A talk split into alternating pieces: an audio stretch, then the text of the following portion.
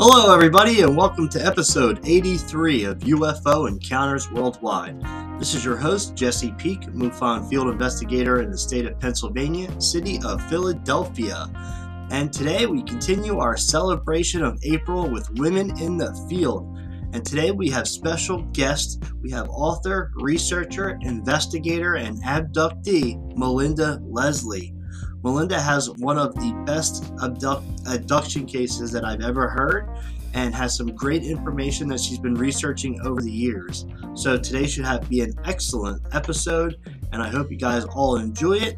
And with that being said, strap on your seatbelts, we're going for a ride.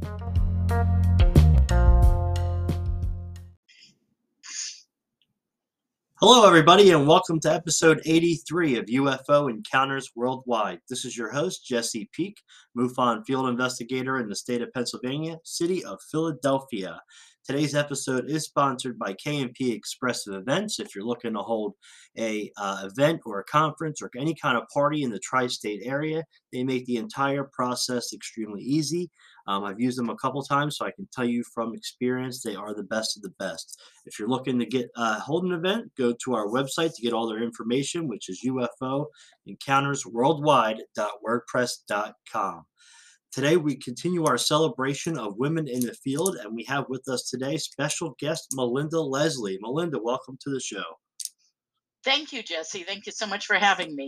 I'm excited to be here. Yes, absolutely. I think it's important celebrating women that are in ufology because there aren't as many as the men. And you guys are doing amazing work in the field that I think really needs to be highlighted. So thank you for coming on today. Well, thank you again. I'm so proud to be one of the women in the field. There's so many women doing amazing work. We're still a minority, and but there's quite a few of us now, and I'm so honored and proud to be considered one of them. It shouldn't have to be where women in the field get recognized, because it should be where we're equal, players in the game, if you will. But I get it. Ufology and its history certainly was really heavy towards the men, and women were underrepresented. And so again, I'm really proud to be here representing for my fellow girlfriends for sure. On that same note, there's something I want to say. There is an outstanding woman in quotes in the field right now, and who is like the woman of the hour that I think we need to recognize. Do you know who I might be meaning? Maybe is it a politician or a ufologist? Well, her regular profession is a politician. I would say Senator Gillibrand. Yeah, you got it. Senator Gillibrand. Yes. Yeah.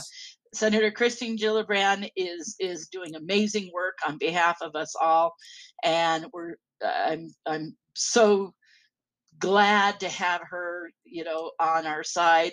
She's not like on ufology side. She's on the side of the truth. She wants to know. At least that's how it comes across. And I certainly hope with the bomb in my heart that that's the case. But, we're on the 19th, we're supposed to have hearings.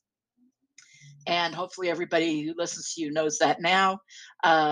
It got announced, I guess, yesterday, and it's now officially on the government's site saying there's going to be a hearing. And it's just Kirkpatrick, is my understanding at this point, with but it's a senatorial hearing as opposed to congressional, which happened last May.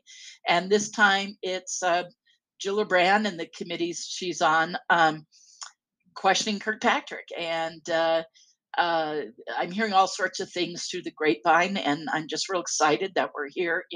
I've been in the field 34 years, and I never dreamt, in my 34 years that we'd be here, with Senate hearings on the subject, and yet here we are. Absolutely. And the last 5 years of just, well, I don't need to tell you, but they've been phenomenal in the field, and so it's an exciting time.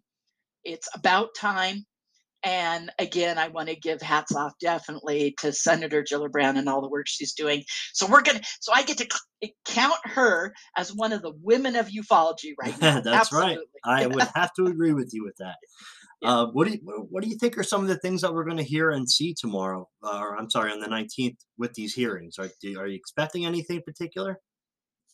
Well, no, but maybe low expectations is good.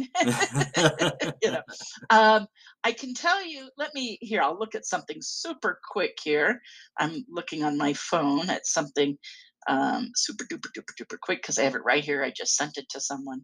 Good if I have it right here. Someone who is on UFO Twitter, on Twitter active, who knows people in the Senate, one of the Senate committees, a staffer. So I'm gonna quote what they said in their tweet. So this is like as much as I know, but this is someone, you know, talking to a Senate staffer. So hopefully they've got some, you know, good info. And it says the Senate UAP hearing, he just got off a call. So that was this morning, just got off a call with an SASC staffer. So that's a Senate staffer. I guess what's the SASC Senate? I'm not sure. It's like, I know, but I'll think of it in just a second. I'm just pulling a blank, but I do know. But a staffer with them said, Kirkpatrick, so that's the head of AARO, AARO, the All Domain Anomalous Resolution Office. It's I always want to say reconnaissance, and that's why I stop myself. I hear you. My brain is stuck on reconnaissance. Resolution Office, and I know, and I've been saying it a lot correctly lately. So put me on the spot. There we go. Okay. God, I do. It's like the word resolution stuck in my head. So reconnaissance office. So Kirkpatrick, who's the head of that, is the one who is, you know, being questioned. And it says here, Kirkpatrick will be bringing evidence at the hearing, potentially including photos and videos of UAPs. The hearing won't be specifically about balloons or the three balloon-related objects. And that this is the real deal, folks, according to the person who posted and says they're getting that from a staffer. Now, I do have some sources myself that, you know, I'm just hearing all this really today.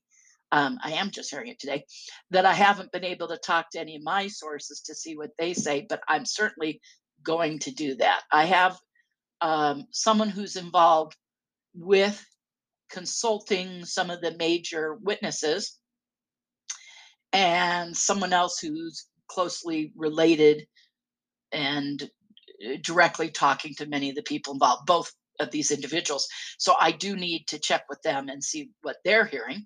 And I'll do that. Again, I'm just hearing this all the day and in the midst of work and other things. Right. Haven't had a chance to call them, but I will. I will. But so you know, that's as much as I know is it sounds like, according to that staffer, if, you know, we're to believe that that's all accurate, that, you know, that Kirkpatrick is bringing evidence to this. We know, like we were just saying about Christine Gillibrand, how absolutely serious she is. And so, you know, and I suppose the other senators who are going to be there as part of this are hopefully equally as serious. And so this could get very interesting. You know, they're going to question him. I think they're going to ask him some hard questions. Now, we do know there's like a 3-hour time limit or something like that. That I just saw that posted today, that someone said they heard it's supposed to go from, I think it's 10:30 to 1:30. Okay. But here's the deal. But this is both an open hearing and a closed hearing. Right. So last time the open hearing was only like a half hour, you know, last May. So I'm thinking, okay, we may get a real short open hearing again, or maybe not. I don't know how they're dividing the time up. And so I hopefully, but again, I know how serious Gillibrand is. She wants to inform the public. She's looking for transparency. At least that's the thing she keeps saying. So, right. So let's hope. And, you know, there is some other people are scheduled to do some interesting. Some people involved with direct knowledge are, or closely involved, talking to those with direct knowledge, are scheduled to do various interviews and podcasts. There's a major one going on today besides us, and over the next, couple of days and whatever leading up to the 19th. So I suppose we may hear more as we get closer. But a lot of people may not be able to say a lot, or it may be up in the air. It might be, the senators are going in there with certain questions, and then seeing how it goes from there, kind of thing, depending on what comes up. So people may not know, because that may be undetermined how far it's going to go. But I mean, come on, we're having Senate hearings on the subject. They're questioning Kirkpatrick, the head of the new department. So I see it as nothing but good. It's movement forward. It's definitely a step forward. How many steps? We'll wait and see. But even just the fact they're doing it is a step forward. And then I also hear, we're all hearing through the grapevine, that there's supposed to be more hearings, that this is the beginning of more. And we do know that multiple congressmen have said they've gotten the approval on their end to have a hearing. Well, this is a Senate hearing, so the next one might be a congressional one. So, with the House. So it's like I said, it's an exciting time. I'm just glad it's happening in my life, and hopefully it'll keep moving forward, and that we'll get there to the ultimate truth. Yeah, this is definitely history in the making for sure when it comes to the UFO field, and researchers like yourself have been researching this and wanting this for years to come. So this is like the pinnacle of it. This is what everybody's been working hard towards, especially yourself. Absolutely. Now, I know that Senator Gillibrand had spoken to some representatives from Arrow and the DOD a couple weeks back, and she was discussing the fact that they haven't gotten their full funding yet. I don't know if you heard this. And it's just, I'm hoping they get that settled with this hearing coming up, because I think it was, what, $22 million they were supposed to get, and they haven't even received most of it. Well, there was a finance hearing. I forget the date. I want to say, what was that, like 2 weeks ago? Yeah, something like that. 2 or 3. Okay. And at that one, the parts that I watched of that, it seemed that Senator Gillibrand was asking Avril Haines, head of the ODNI, which Arrow falls under, are you completely funding it? And the top brass around her, and they were all saying, yes, I've been reassured. It's getting its complete funding now. So apparently that settled that that's getting the funding. I maybe there's more to know about that. I mean, I don't know what, God only knows what Gillibrand knows, and where her and her people are going with this, right? Right. But it seemed like Avril Haines gave her the reassurance, yes, it's being funded. Now maybe they're going to show evidence of that this time. I don't know, but the fact that there was that reassurance, then I felt that it was answered. Yeah, absolutely. If Avril Haines was saying, yeah, it's been completely funded, we're giving all its funding now, we're building it up, etc. So that's what got said then. So we'll just see. I like everyone else, I do not know what's going to come up in this. I'm hoping some of the various interviews and stuff going forward. I do know that Gary Nolan was being interviewed today, and he knows people directly involved. So we'll see. I mean, he knows people meeting with the senators and stuff, of course. So let's see, what everyone else says and where this is going. Unfortunately, I know as much as you do right now. It's exciting, though. It's definitely exciting, and I'm looking for. Hopefully, it'll make the newspaper. That would be nice to have the whole debt, knowing that it happened throughout our history. Yes. And what we need. I do my UFO sighting tours. I'm not blind plugging that. You're probably gonna bring it up anyways. Absolutely. But I take out people every night, almost every night that the sky is clear enough to do it. Unfortunately, tonight might be a problem because it's very cloudy, but okay. But I've done now 1,633 tours. That's what I'm at. So my next one, if that's tonight or tomorrow, whatever, is 1,634. I've taken out a lot of people. I've done the math conservatively. It's well over 20,000. It's probably, I need to do the numbers again. I'm sure it's over 30,000 people. And I get a good sense from hearing from everyone. And I ask every night if anyone's following the current disclosure stuff. And then if they say yes, to what degree, what do they mean, and to the degree they're following it. And so when I'll ask, like, do people know the Tic Tac sighting? Right. Okay. The Nimitz event. And I'm only getting a response back of about 1 in 100. Wow. Yeah. Maybe 1 in 50 tops. That's really low. Yeah.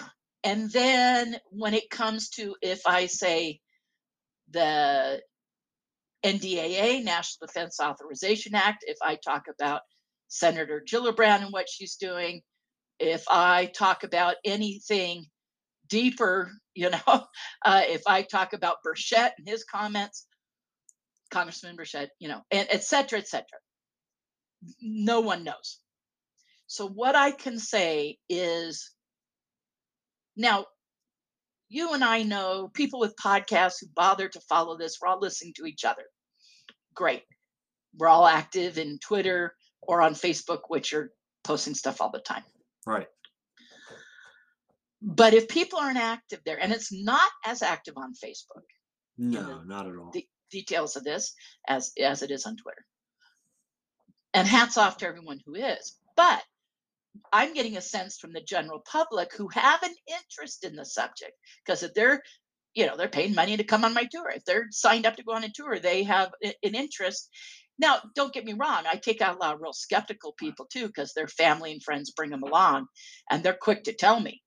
They'll tell me up front often, I'm a skeptic. I don't believe it, you know, whatever. And I'm so glad we have science and change their minds. You know, right. I change people's paradigms all the time. Yay. That's great. That's what makes it fun for me. You know? Right. Yeah. Is that happening for people? You know, I mean, it's always fun for me. My clients are great, but I mean, when I do that, I really change someone's mind. Oh my God. That's like the most rewarding.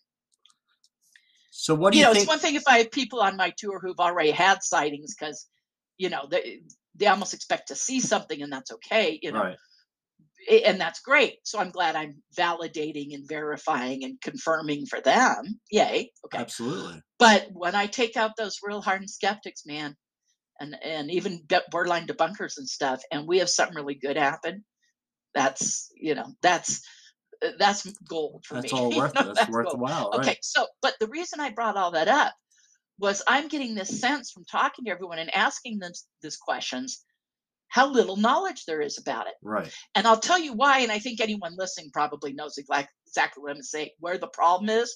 We have zero media attention. Right. Now we're getting a little, like, yeah, you know, some late night comedy hosts occasionally, you know, thank God Steve Colbert has brought it up a couple of times. Jimmy Kimmel has, yay, you know, and they'll make some light of it. They're basically handling it as a serious thing. Yay. Okay. That's good. So really, when you really listen, they're not really making jokes about the UFOs, you know, right. It's more like jokes about the politicians, you know, but yeah, you know, but okay. So yay. And then, yeah, okay. We can say Tucker Carlson I'm not a fan, but okay. At least he's covering it, you know, and occasionally, but even if I bring up, did you see Tucker Carlson talk about it? Did you see Burchett on this? Or did you see Colbert talk about it again? Again, people aren't, well, first off, there's a big problem. They're not following the news. We have an incredibly uninformed. I will bring up the basic news stuff to people, and they have no clue. Nobody's following anything going on. That's insane. Or if they do, they're getting just one source for their information. Wow. And whatever your view is in the extremes of either side of politics, you got to get multiple views, including the opposing. Right. You know, and when you're not being an informed voter, you know, not at all. And you're certainly not being informed and having any say so in this conversation. You know, let's get back to that, you know, because I don't want to get into politics. I steer clear of it on my tours very deliberately. And if people bring it up, I will often reroute the conversation away from it, because it's not the place for it. I don't think it's professional to do so. But going back to Luckily, that's one thing I can say about what's going on with Senate and Congress on this subject. It's bipartisan. Thank God. Right. You know, so isn't that refreshing? What can we be doing to actually? There's actually something they can both agree on. Right. And maybe that's to our benefit right now, because it is someplace they can have common ground and something they can fight for together. And maybe that's benefiting their willingness to cover it, you know. But going back to, again, I was making, you know, a huge point there, which was the lack of media attention. So with these hearings on the 19th, what we need is media attention. If it's not covered on the media, no one will know that it happened. And even if there's a bombshell dropped, who will know? My clients won't know, and those are people who want to know. They want to be informed. They're like, how can we know when this is happening? I told them, follow me on Facebook. Follow anyone on Facebook in the subject, but these are my clients. I'll say, follow me on Facebook because I will post everything there. Right. Because half of them, actually, I should say, out of all my clients, 90% of them are not on Twitter. And actually are opposed to it, you know. Okay, so for a lot of reasons, some of them obvious, you know, and so they're not there. They're not part of that conversation. Twitter thinks, oh, it's all these people. You guys, there's like 200 of us having a conversation. That's it. There's a few people following, but they're not really following. There's only 200 or maybe even less than 100 actively engaged, you know. So we're not a sampling of the population. And yet people come on my tour and they really want to know. So I say, follow me on Facebook because I'll post stuff. And sure enough, as soon as all this hearing stuff, as soon as I heard it, I posted 3 different, you know, sources, including the government's site on it. And hopefully my Facebook people will go, okay. And then they'll be following on the 19th, you know. But people do this too. They go, oh yeah, I'll watch that. And if they don't mark their calendars or their organizers, they ain't watching that when it happens, right? You know? And so how do we get the word out to the public? That's the question. The media, and we got to get media attention on this. How do we do that though if they don't want to do it? I mean, usually people have said the government, you know, is in every media and they control what goes in and out. No, people can do this. Okay. If that's a serious question, how do we do this? Call the representatives of the, you know, call the heads of the various media organizations. Perfect. Call and email them and say, please cover this. We have a hearing coming up. There's a Senate hearing on UFOs. Please cover it. You know, right. I almost thought of calling CBS or whatever. And I think that whatever, I have to figure out who to call to make sure Steve Colbert is talking about it, you know. So I want Stephen Colbert, even though these jokes, but he takes this seriously, he's into it, and say, you guys, does Stephen know this is going on? Right. Because if he watches it, oh yeah, he'll bring it up and he'll make sure his writers include it, you know. Yeah. Because he's already done that. He's already done that repeatedly. So I suspect if I call them, they'll say, yeah, I already knows, you know. Right. And if anyone's got connections out there, anyone listening to this, you got connections in Hollywood, you got connections to the media, you know anyone who's in news broadcasting, and it could be alternative as well as mainstream. Yeah, I completely agree. Yeah, let them know. You know, a lot of things. You know, like Matt Ford just posted a video, a quick little thing about this. He's in D.C. and he just happens to be visiting there, but and he just posted a thing today, saying the same thing, saying like, you know, this is going on, anyways, but you know, so that and he said on there, he said people in DC pay attention. They do. There are representatives and staffers and congressmen and senators who do pay attention, and if you are on Twitter, Facebook, and you can share something you're posting with them, right?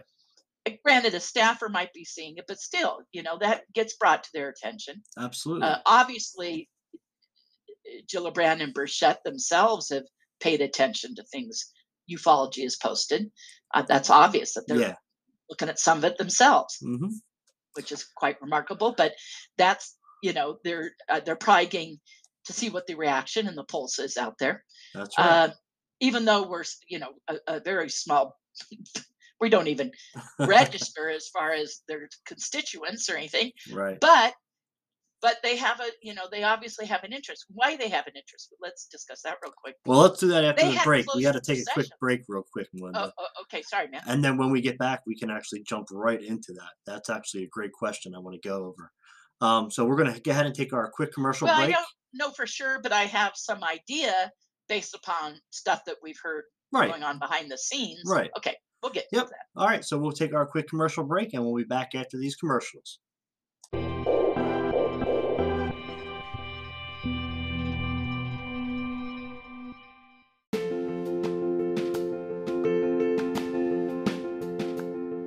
UFO Encounters Worldwide would like to present KMP Expressive Events, which is an event planning company serving Philadelphia and the tri-state area. They host new, fun-themed events each month, so if you love music, art, anime, or even UFOs, keep checking for our events each month, and we hope to see you there soon. Check the UFO Encounters Worldwide website in the events section for new events monthly from KMP Expressive Events.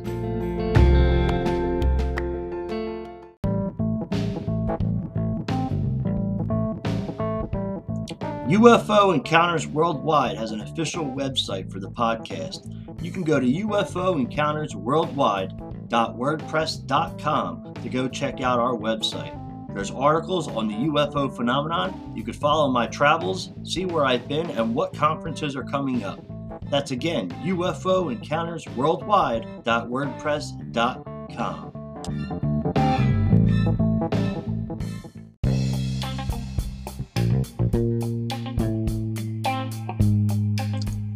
For the first time this year on May 20th, 2023, we'll be holding the first annual Philadelphia UFO Exposure Con. We have 7 amazing speakers, including Joe Foster, Robert Spearing, George Filer, Frank Chili, Eric Mintel, Bill Burns, and Tom Carey. We'll also be holding a Q&A at the end of the day. We'll have dinner buffet, a light lunch hors d'oeuvres, book signings, merchandise, and a cash bar. So come on out on May 20th, 2023 from 12 p.m. to 10 p.m. Eastern Standard Time. You can order your tickets in the description of the episode below. We hope to see you there.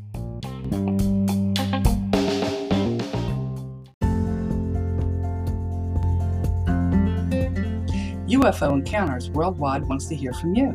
Have an experience or a sighting you want to share? Contact your host, Jesse Peak, at ufoencountersworldwide@gmail.com today.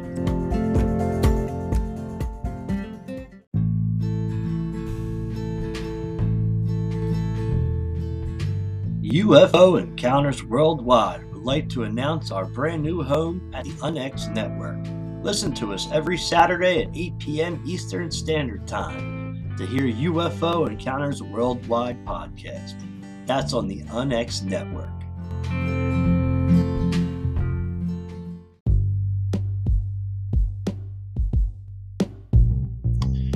Looking for some new swag? UFO Encounters Worldwide now has an official swag store.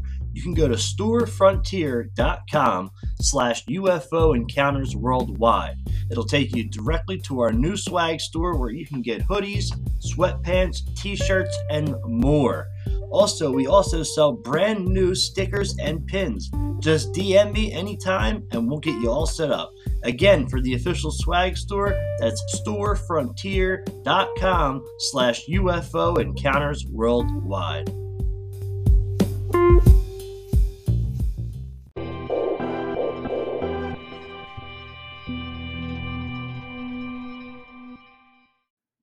Welcome back to the second half of episode 83 with our special guest, Women in the Field, Melinda Leslie. So we were talking about Gillibrand. Do you want to continue where we left off with why they're involved, why they want to push this forward, and go from there? Well, I think the easy, obvious answer to that is that Senate and Congress have been having these closed-door sessions with military, government, and intelligence witnesses, everything from the naval pilots, you know, et cetera, to other guys on those ships when those things happen, those major events, right?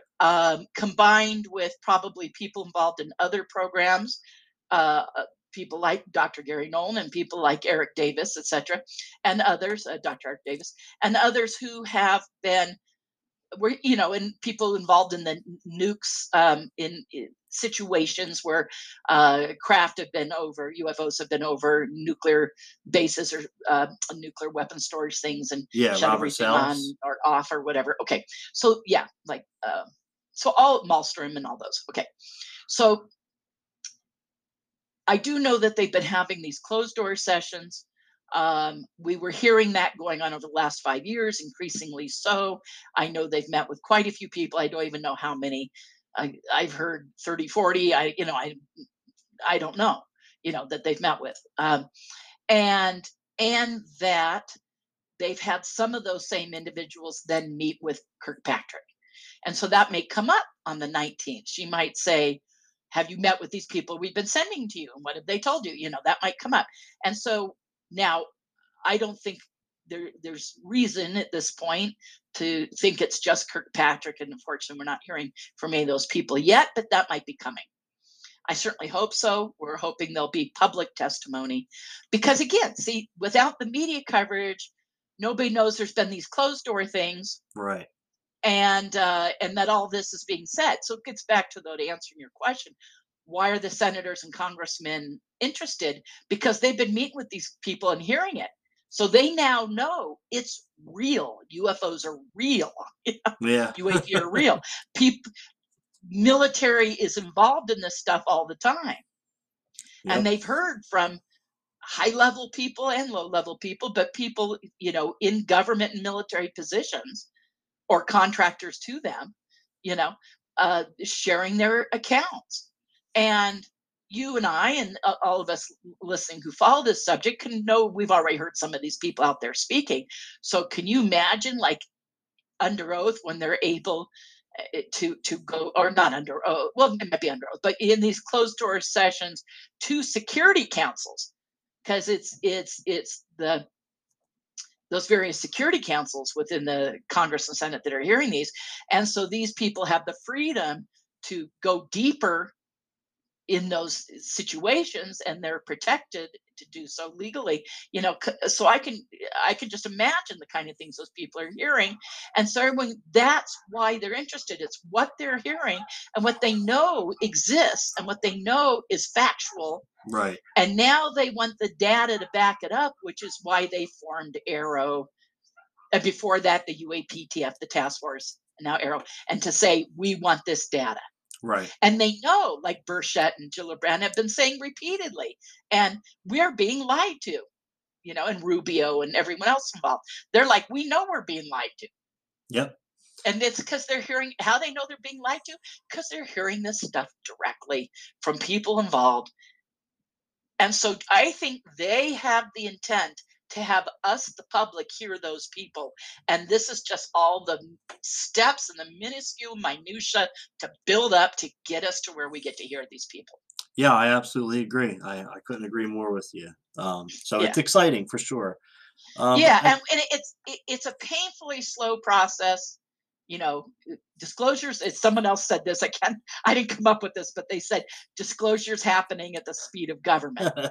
Yeah, right. And unfortunately, that's true. But, so, you know, it just requires patience. But we're all excited because we're hearing it.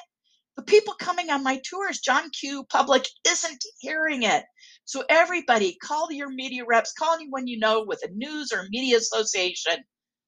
And it can be alternative, it can be mainstream, it can be print, it can be, thank God we've got some good people, you know, we've got everything from like the Debrief and Politico and Billy Cox and, you know, and his stuff. You know, we've got people doing good media stuff in the Absolutely. Field, thank God. Absolutely. But we need more because, again, it's not getting to the thousands of people who come on my tour. Right. They're not hearing it. They're hearing it from me.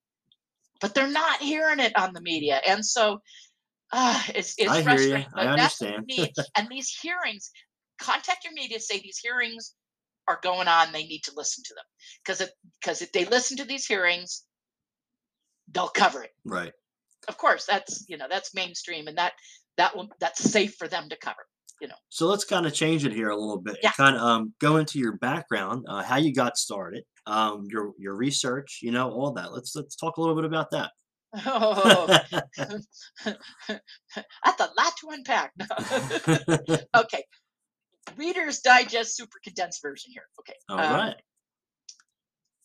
I got, and we'll stick to just the UFO subject, correct? Yes, we'll do that. Okay, yeah. I'm very involved in paranormal stuff and metaphysical stuff. Okay. In 1989, friends of mine and I took a last-minute fluke of a trip out to Area 51 in Nevada, right when the whole Lazar story was first breaking, and was announced on a radio show at the time called Billy Goodman's The Happening. And John Lear, who's now no longer with us, but veteran researcher John Lear, was going on that show talking. And a friend of mine fell upon it, turned me on to it. We listened. We took a trip out to Area 51. We had amazing sightings. We were so jazzed. We went back 2 weeks later and about a month after that. So this was roughly September, October, maybe the last weekend in August to start with in 1989, but basically September, October 1989. I had 3 back-to-back trips out to Area 51. I've been many times since, but those 3 back-to-back, I had incredible sightings every time. And something about having those sightings was like inserting a key and turning it, because I started to have memories come forward of childhood, teenage, and young adult abduction experiences. And then during that time, or shortly after, it was late 89, I had a roommate witness one of my abduction experiences. Really?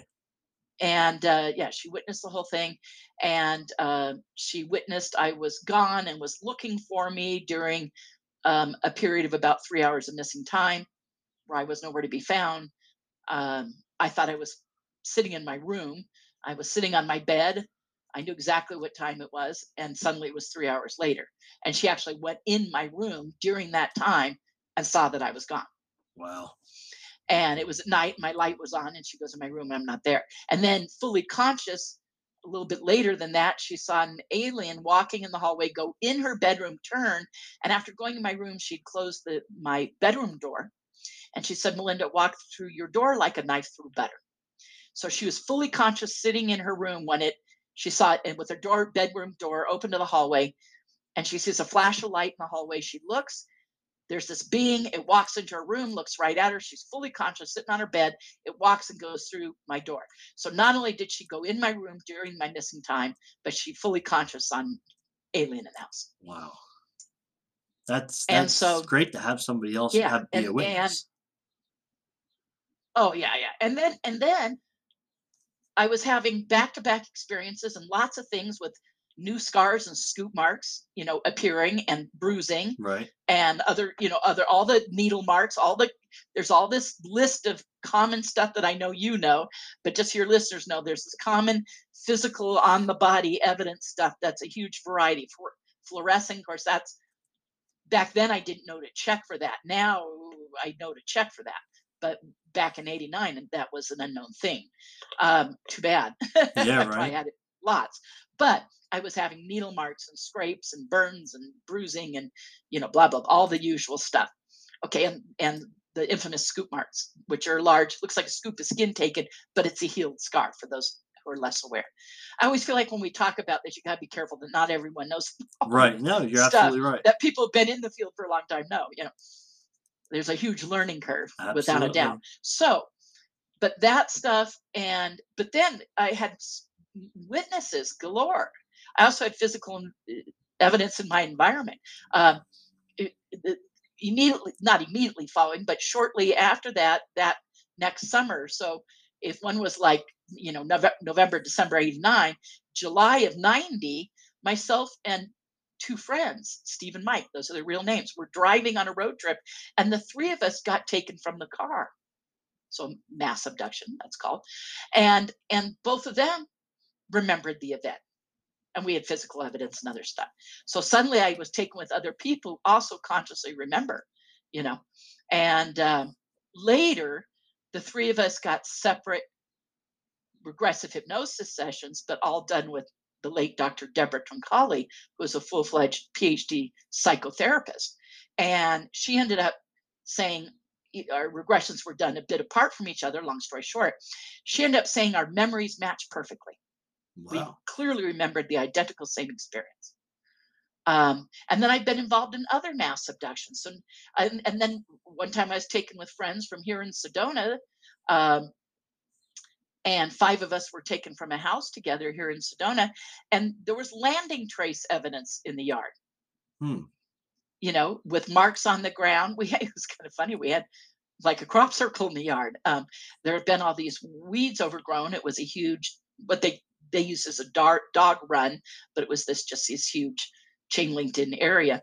And long story short, and there was like a crop circle left in the weeds where there was actually the weeds were gone and the ground was highly radiated. It didn't grow vegetation there for many years in the mark. And in the middle of this were the weeds. It wasn't like anyone had pulled weeds out. Like if you grabbed all those weeds and pulled them, you'd have loose dirt and clumps of dirt, right? And broken ground. Right. If you mowed them, you've had short stubby stuff. It was like the weeds weren't even there in the circle. It was like they were, I don't know what to say, evaporated. They weren't even there. There was no stubs, no holes in the ground, nothing. It was just solid ground. Where did the weeds go? But in the middle of this circle area where this happened, except for there were weeds piled up in a circle around the outside of the edge of this circle, and there had been solid leaves. They had a big oak tree and I think two big sycamore trees that are actually technically in the neighbor's yard, but lean over theirs. And it was solid leaves in that area. They were overdue by like a month to have their gardener come. And so it was solid weeds and solid leaves. And the weeds and the leaves were pushed out in like a berm, like a little hill around the outside the circle. But the circle itself, hard ground, no sign of any weeds, except for in the middle was one clump. And you're not going to believe this. I mean, the clump of weeds in the middle, which were pretty tall, they're at least over a foot tall, were woven like a basket in the middle. Wow. You know, if anyone who follows crop circle research knows that this weaving thing can happen. Right. They were like, all the weeds were gone. There was no mark or disturbance to the ground. So I don't even know how they're able to do that. That's interesting. Gone. And in the middle, though, is a clump and they're woven. No joke. And that was in the yard. And we all five of us remembered the experience. So my point being, when you've got evidence and then these witness experiences, I mean, I was part of the group abduction from the Hotel del Coronado in San Diego, California, when 15 of us were taken together, and two books, one by Preston Dennett and then the more in-depth one by Yvonne Smith, regression therapist Yvonne Smith, head of CSERO, Close Encounter Resource Organization. I'm sure you know all this, but for your listeners. And she wrote a more in-depth book. When Preston first wrote about it, there were only 5 cases. But when Yvonne eventually worked with everyone and regressed them, there were 15 cases in her book. Okay. But I'm a chapter in that book because I was one of those people who was part of that. So when you have these experiences where you're taken with other people, it really helps you go, okay, this really happened. Right. You don't question your sanity at that point. You know, a lot of people do. Yeah. So because you do. No, you do. I mean, I was so fortunate that a researcher had introduced me to Dr. Deborah Troncalli, because when I first went to her, because I've been in the field, like I said, 34 years, so like 32 years ago, I was going to her, and I was like, 33 years ago, and I'm like, I went to her saying, I'm losing my mind. This obviously isn't real. What is going on? I'm having a psychosis or something. Right. And she said, well, let's work with it and see. And so I started, working with her and counseling and whatever. And then she also did regressive hypnosis, of which she had been trained by the leading researchers in abduction back then, who were taking leading therapists and training them, like, everything from Bud Hopkins and John Mack and back then John Carpenter was one of those people got trained too, you know, and Leo Sprinkle and et cetera, et cetera. So she was part of that whole group. And because of my friendship with her, I met those people and became friends with them, et cetera. And Yvonne, you know, and now I do most of my work, if I need that, with Yvonne, okay. With Yvonne Smith. And I'm active in her CERO, Close Encounter Resource. Do you recommend hypnosis for everybody? Well, here's the deal. I went because I was having physical evidence, bits and pieces of memory, and I needed to know, was I losing my mind or was this happening? So for me, it was a healing thing. It was really needed for me to understand I wasn't going nuts. So if you're at that point with your experiences, then absolutely, it's a very helpful tool. Okay.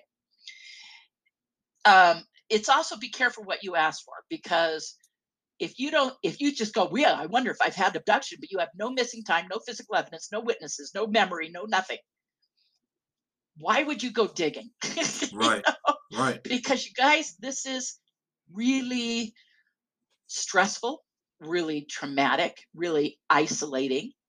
How many people do I know that have gotten divorced over the subject? I know people that have lost custody of their children over the subject. I know people had to fight for custody of their kids to get it, to have custody. I know people, famous abductees. I could sit here and list 30 famous names that you never hear in the field anymore. Yeah, there are a few that you do hear. Kathleen Martin represents the Hills. And so you have the Hill case via Kathleen. Okay. You have Travis still out there. Okay. You have Debbie Jordan, thank God, still out there, you know, and me and other, you know, so I could list. There are, you know, there's probably... And Whitley, thank God, you know, I could probably list a good 20 names easily that are active in the field that have been for a while. And maybe some of them are some people newer, you know. Yeah. But I could list 30 names of abductees who were once authors and wrote and on the lecture circuit who you never hear from anymore. Now, why do you never hear from them? Because it was so rough, or the community was so hard on them. Or they started to have, that's a whole nother thing, they started to have so much MILAB stuff, they started to have so much covert action that to make it all go away, they pulled out of the field because they wanted their life normalcy back. And people don't often talk about all those people, but you guys, there are a huge group of people that you don't hear from anymore for those reasons. Yeah, I agree. I've known people that were over-medicated, put in the behavioral health systems, you know? Oh God. Yeah. And it's a shame. And, you know, that's what we're trying to stop now from having medical professionals misdiagnose experiencers. Yes. That's a big part of this, you know? Yeah. And I'm glad you're doing that. We got to talk some more sometime, not on the air, but, at one time I contacted attorney Dan Sheehan. Well, I know Dan quite well, Daniel Sheehan, very good friends. And I called him up and I said, Danny, there's got to be something to protect experiencers' rights. And I hate the word experiencer, so I'm going to say abductees' rights. Abductee and contactee rights. In this era of disclosure and in a post-disclosure era, because, you know, even Steve Bassett, I heard, you know, I know Steve quite well, but he just did, researcher, Stephen Bassett, did a recent lecture that I was there for.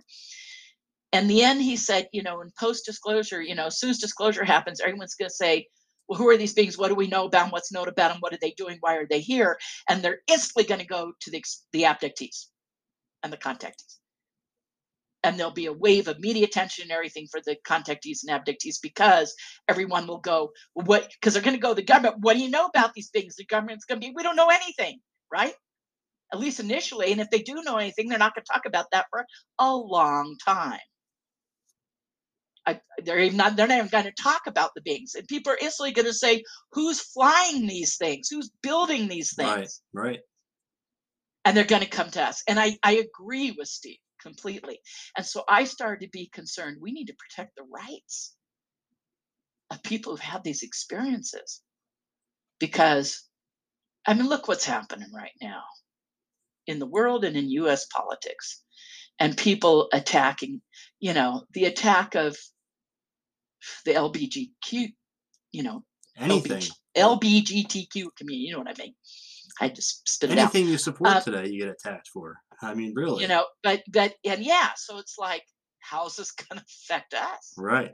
You know? Yeah. And it could get rough, and we have rights. We have the standard rights, but those still need to be protected. And maybe there's additional right, you know? So I think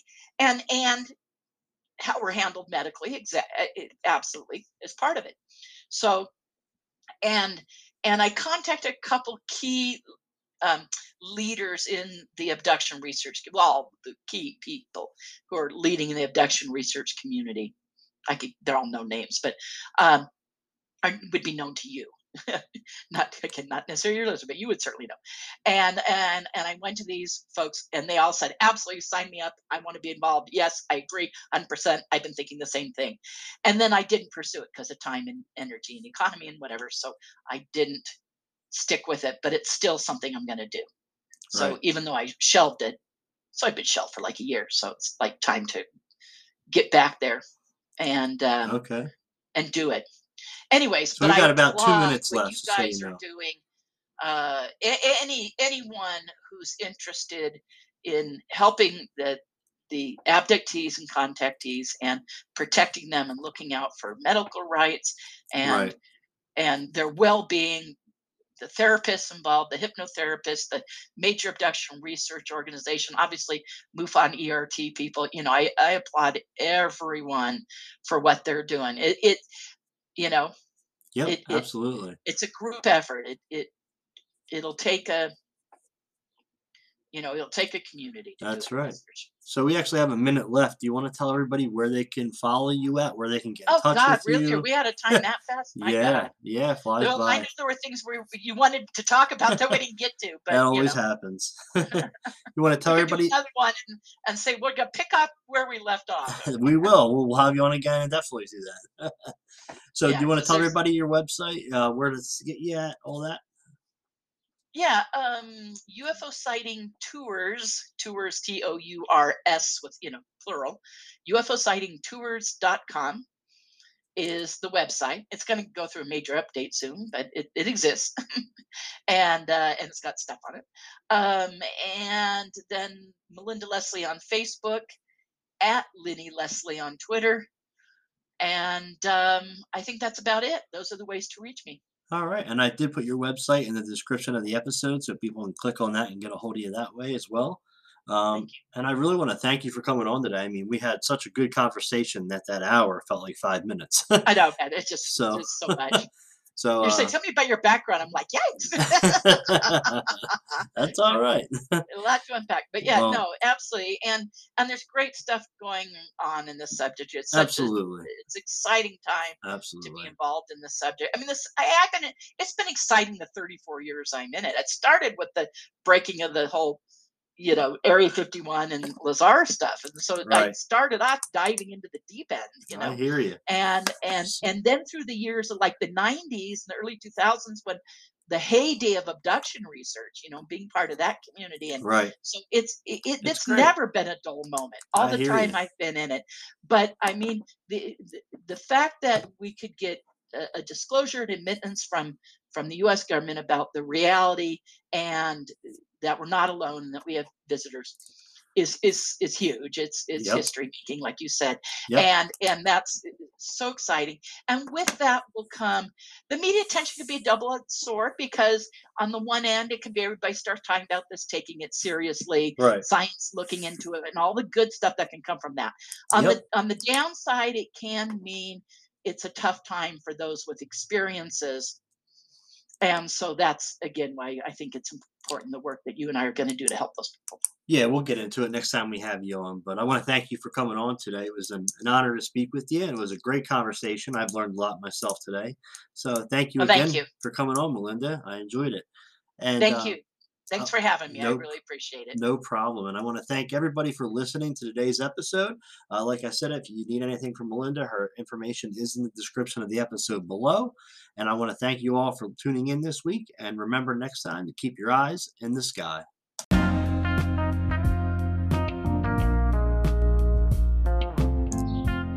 Well, I want to thank Melinda Leslie for coming on and continuing our celebration of women in the field for the month of April. All month long, we'll be celebrating women who are in ufology. And I want to thank Melinda for coming on today and sharing her abduction experience with us and some of the information that she's been researching for the past 32 years. So thank you for that, Melinda. We'll definitely have you on again. Next week, we are going to have the top cases from this month's MUFON Journal. Those are always the top cases of the true unknown, so that should be full of great information. And also be sure to check out our sponsor, KMP Expressive Events. If you're in the tri-state area and you want to hold an event, conference, a birthday party, or whatever it may be, they make the entire process so easy. I've used them multiple times, and I can say this from experience. You can find them on Facebook, and you can find them on my website as well if you do want to get in touch. They're also holding the Peace, Love, and Music Festival on June 4th. It's only $5 a ticket. So check that out. That's at ufoencountersworldwide.wordpress.com. And with that being said, I hope we see you guys all next week and that you enjoyed today's episode. And until next time, remember to keep your eyes in the sky.